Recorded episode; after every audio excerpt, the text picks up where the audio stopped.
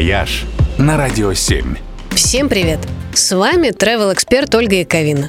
В среду в Рио-де-Жанейро стартовала самая большая танцевальная вечеринка на планете – знаменитый карнавал, которого ждали целых два года – Обычно его проводят в конце февраля, но в этом году празднику помешала вспышка омикрона. К счастью, власти Рио его не заканцелили совсем, как в прошлом году, а только перенесли на апрель. Ведь бразильцы без карнавала, ну, просто не могут. Хотя вообще-то традиция эта приехала к ним из Европы где издревле было принято веселиться и всячески чудить накануне Великого Поста. На первых карнавалах 300 лет назад в Рио танцевали вальсы и польку. Можете себе представить?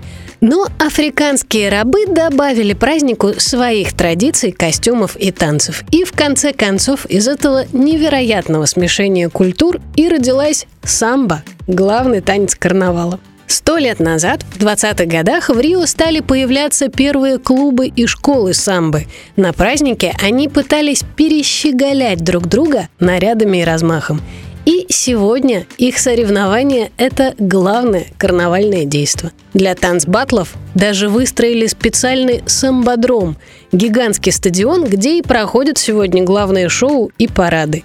Впрочем, во время карнавала в Рио реально танцуют все. Официанты, продавцы, служащие, даже воры. Однажды люди в карнавальных костюмах вломились в городской музей и уволокли несколько шедевров Дали, Мане, Матисса и Пикассо, не прекращая танцевать. Для бразильцев это карнавальное буйство что-то вроде психотерапии, возможность выпустить стресс. И правда, ведь гораздо лучше делать это в танце, чем, скажем, бить морды или ругаться в чатиках. Как сказал бы Остап Бендер, жаль, что у нас не Рио-де-Жанейро. «Вояж» только на «Радио 7».